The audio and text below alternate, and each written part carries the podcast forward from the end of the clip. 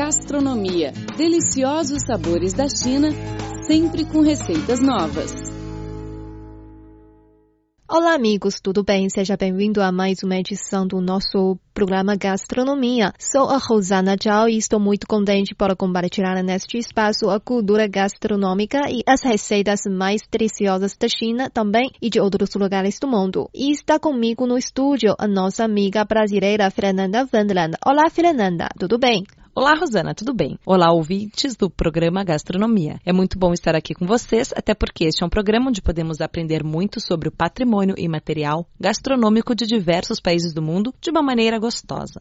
O tema do bate-papo de hoje é a deliciosa gastronomia judaica. A culinária judaica é uma reunião de tradições culinárias internacionais que estão ligadas entre si pelas leis dietéticas do judaísmo, o kashrut, e as tradições dos feriados judaicos. Diversos tipos de comida, como carne e laticínios, nunca podem ser misturados, e os animais devem ser abatidos ritualmente e salgados para que qualquer traço de sangue seja removido. Vinho e pães são utilizados especialmente durante os rituais do Sabá, dos diversos feriados religiosos e ceia judaica. A culinária judaica é extremamente variada devido ao uso de ingredientes locais e das influências regionais que deixaram sua marca nas comunidades judaicas ao redor do mundo inteiro. Originalmente, a cozinha judaica enfatizava os sete elementos bíblicos citados no Deuteronômio: a cevada,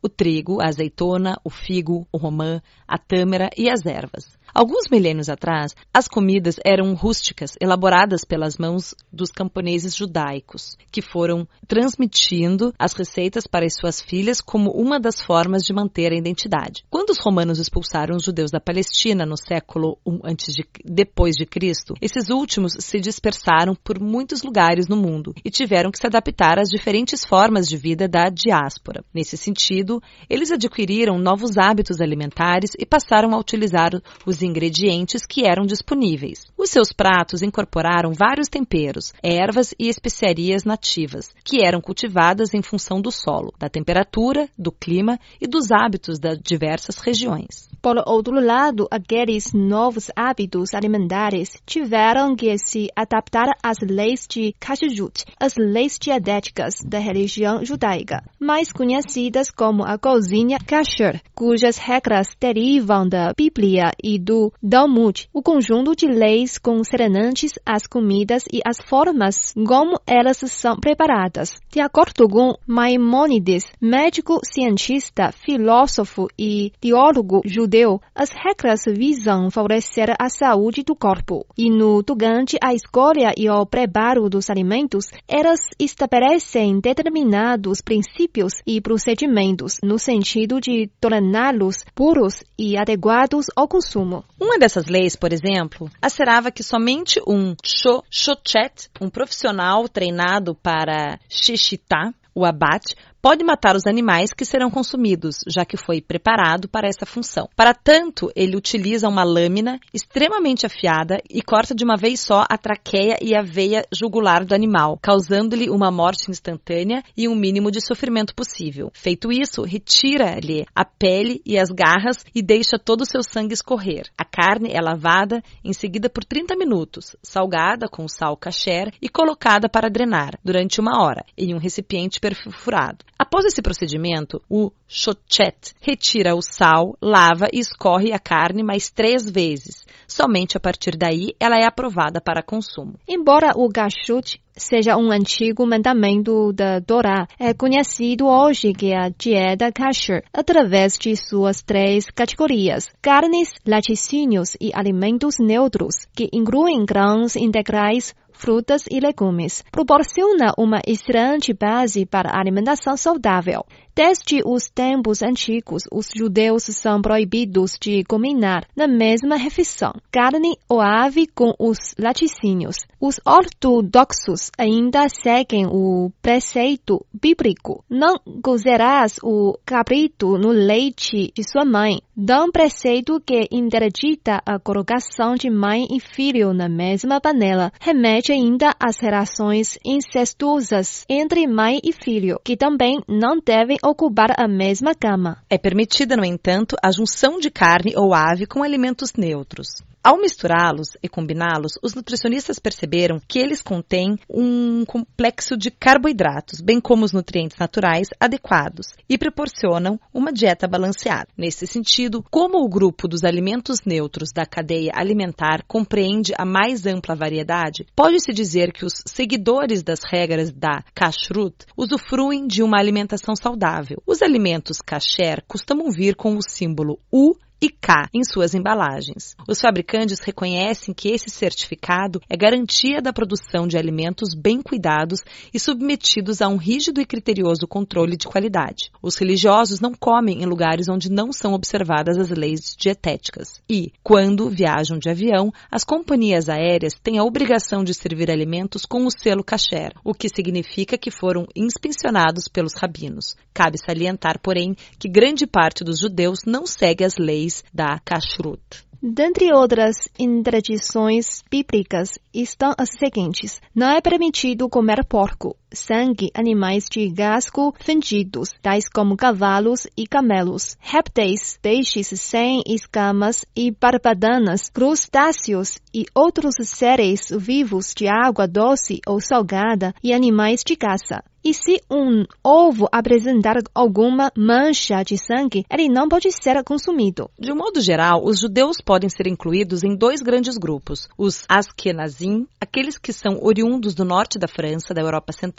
e Europa Oriental, e os Sefaradim, os provenientes da Península Ibérica, norte da África e Oriente Médio. Por incrível que pareça, há grandes diferenças nos estilos de cozinha dos dois grupos, e um deles, pouco ou nenhum conhecimento, possui acerca da culinária do outro. O Askenazi, que vem de regiões muito frias, consome mais peixes salgados e defumados, como o arangue e a carpa, gordura de galinha, batata, repolho, beterraba, cenoura e cebola. Já o Sefarad, originário de áreas mais quentes, muitas delas próximas ao mar Mediterrâneo, possui uma cozinha mais rica, saudável, com uma variedade maior de alimentos. A exemplo de peixes, grãos, frutas, frutas frescas e secas, verduras, legumes, amêndoas, avelãs, além de usar mais azeite de oliva do que gordura animal. O sefaradita abusa ainda dos temperos e condimentos, tais como a canela, o açafrão, o coentro,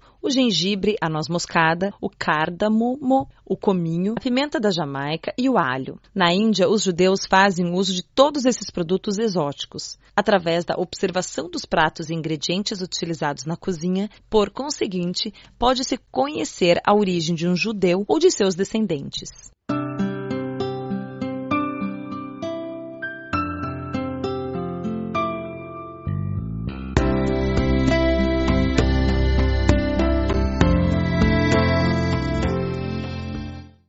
Cultura gastronômica judaica está intimamente ligada à religião. Os judeus acreditam, por exemplo, na impureza de alguns alimentos a ponto de seguirem regras não apenas de impedimento de seu consumo, mas também no manuseio dos ingredientes e utensílios usados em suas preparações. Entre as restrições alimentares, a que os judeus se propõem estão na ingestão de porco, crustáceos e peixes, que não contêm bem como misturar leites e seus derivados com carne em uma mesma refeição. Todas essas proibições desencadearam em uma culinária diferenciada, tradicional, passada de geração em geração, com muitos de seus pratos relacionados a rituais e festas. Neste período do ano, os judeus preparam-se para passar pelo Yom Kippur, Dia do Perdão, um ritual que envolve jejum de 25 horas e orações, realizado 10 dias após o Rosh Hashanah, Ano Novo Judaico. O Yom Kippur começa no crepúsculo que inicia o décimo dia do mês hebreu, de Tishrei, setembro ou outubro.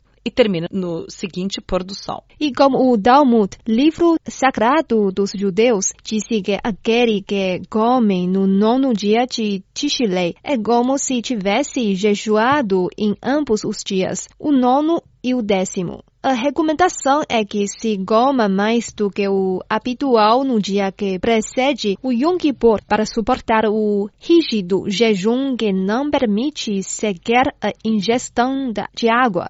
No término do dia do perdão, os judeus confraternizam saboreando deliciosas e tradicionais preparações. Há muitas variações nos pratos judaicos relacionados aos rituais de um grupo para o outro. Essa influência refletir nitidamente na mesa dos judeus Ashkenazi e Sefaradi. Mesmo pertencendo à mesma religião, seus hábitos alimentares se modificaram. Alguns quebram o jejum ainda na sinagoga, como com o bolo de nozes e mel.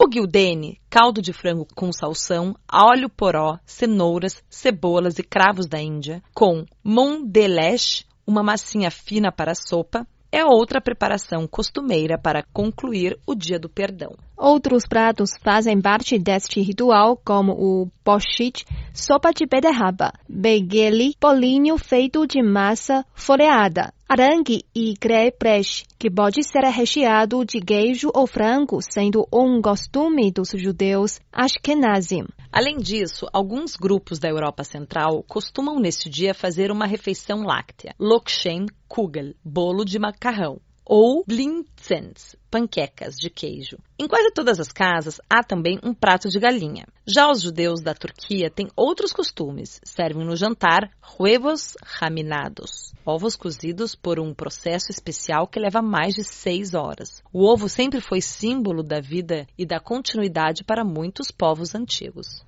A seguir, vamos conhecer algumas festas judaicas. O Purim, festa da alegria, é celebrada entre fevereiro e março. Comemora a salvação do povo judeu da destruição planejada pelo verso Haman. Os pratos típicos para a festa incluem a salada mediterrânea de grão de bico, granas lash, cruguetes de carne e o asne Haman, pastelzinhos doces. A Pessah é celebrada entre março e abril. Comemora a libertação do povo judeu da escravidão no Egito. Neste dia, os judeus comem sempre gefilte fish, bolinho de peixe cozido com molho de cenoura, e o frango com abacaxi. A festa das luzes, conhecida como Chanukah, é celebrada entre novembro e dezembro. Comemora a reinauguração do segundo templo sagrado de Jerusalém. Os pratos típicos para a data incluem latkes, bolinho de batata frito, falafel com hummus e tahine, omo e baba ganache. Em seguida, vamos aprender a preparar algumas receitas judaicas. A primeira é Golden Yacht, com bolas de matizá. Os ingredientes são seguintes. 1 kg de peito de galinha, 1,5 litro de água, meia cebola, meia cenoura, 3 talos de salsão ou aipo, 3 talos de tomilho, 3 ramos de salsa ou salsinha e 4 dentes de alho. O modo de preparo é o seguinte: asse o dorso da galinha até dourar em forno, pré-aquecido a 180 graus em média, demora de 30 a 45 minutos. Escorra a gordura e reserve. Asse na mesma assadeira que dourou a galinha, a cebola, a cenoura, o salsão, o tomilho e a salsa picada. Coloque todos os ingredientes, inclusive a galinha, em um caldeirão com água fria e cozinhe em fogo baixo de 6 a 7 horas. Deixe esfriar na panela por cerca de 12 horas. No dia seguinte, coe a sopa e despreze os alimentos usados para fazer o caldo. A receita de varanique é uma massa leve, recheada com batatas e um molho adocicado. Para preparar o prato, você precisa dos ingredientes seguintes. São 100 gramas de farinha de trigo, uma porção de ovo, uma colher de chá de sal e uma colher de sopa de azeite de oliva extra virgem. Anote o modo de preparo. Junte o ovo com a farinha de trigo e sove a massa até ficar homogênea. Deixe descansar a massa coberta por uma hora. Depois esprema com as mãos até formar um purê. Junte a noz moscada e sal. Reserve. Abra a massa em um rolo convencional em uma espessura não muito fina. Corte em formato redondo usando um cortador próprio ou um copo. Recheie com batata em formato de bolas. Molhe a ponta da massa com um pouco de água e lacre. Cozinhe a massa rapidamente em água fervente, retire e sirva em um prato fundo com molho. Está pronto, bom apetite!